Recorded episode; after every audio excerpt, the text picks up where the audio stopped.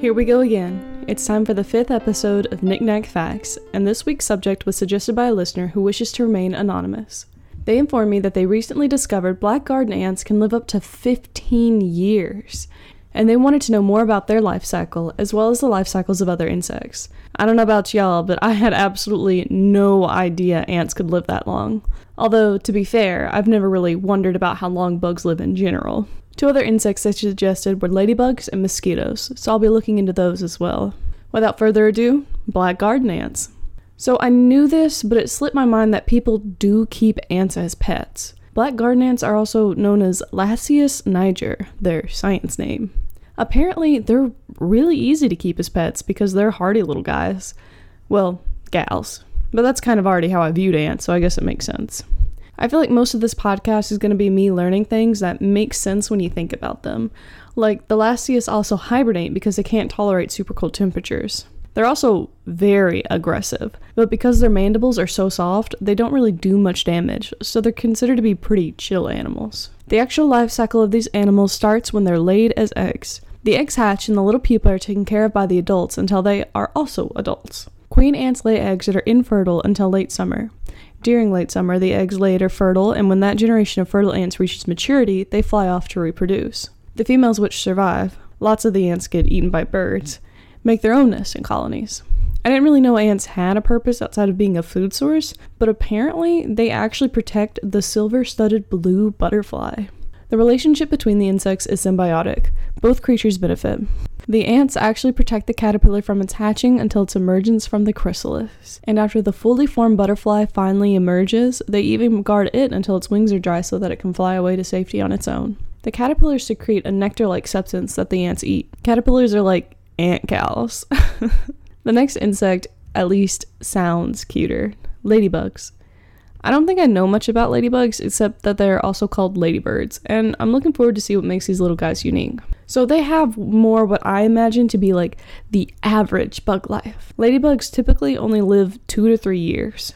So, first little tidbit that I feel like I already knew or should have is that ladybugs aren't really bugs. They're beetles, which makes sense. The typical image which comes to mind when imagining a ladybug is a little red beetle with black head and little black dots but they're actually a lot more diverse. They can be orange, yellow, or black, and sometimes they don't have dots, or the dots themselves might actually be red or orange. Wild. The reason for the bright coloration ladybugs have is because they're toxic. Now, they aren't really dangerous to people unless you eat pounds of them or you happen to be allergic. The warning is more for birds and other animals that would normally prey on small insects like the ladybug. Now, getting to the actual life cycle of the ladybug. First, like most insects, they're eggs. But not all the eggs that are laid are fertile. This is an adaptation of ladybugs. The eggs which don't hatch make for a tasty snack for the ladybugs that do hatch. Now, these babies aren't like miniature ladybugs. They're kind of ugly and creepy looking, actually. Once they grow enough, they enter the pupal stage and look a little less terrifying, but they're still kind of weird looking.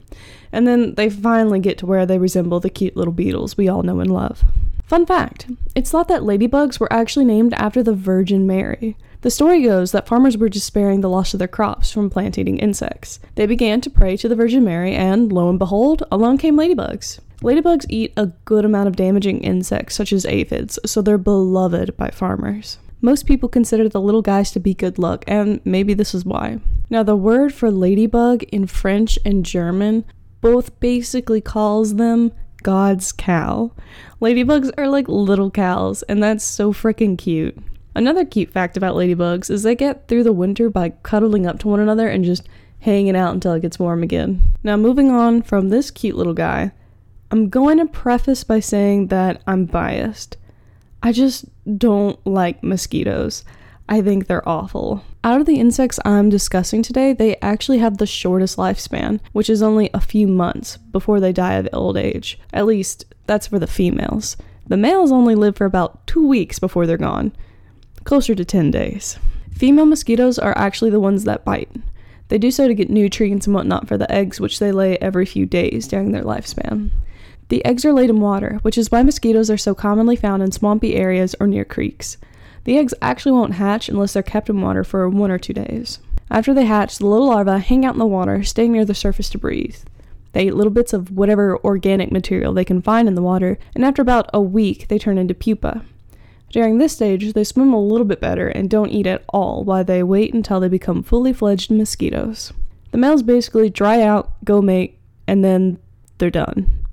The females lay eggs after every blood meal, so their life cycle is fairly simple and not very long, but there are some interesting facts about them that aren't terrible. One that I think is really cool is that they beat their wings between 450 and 600 times per second. Their wings are going frickin' fast. They also differentiate between gender by the difference in the wing beat sound.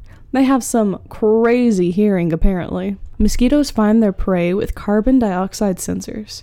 Every time we exhale, we release carbon dioxide, and little bloodsuckers follow that trail to find us. A somewhat less fun fact is that mosquitoes are considered the deadliest animal because of the diseases they carry, specifically malaria.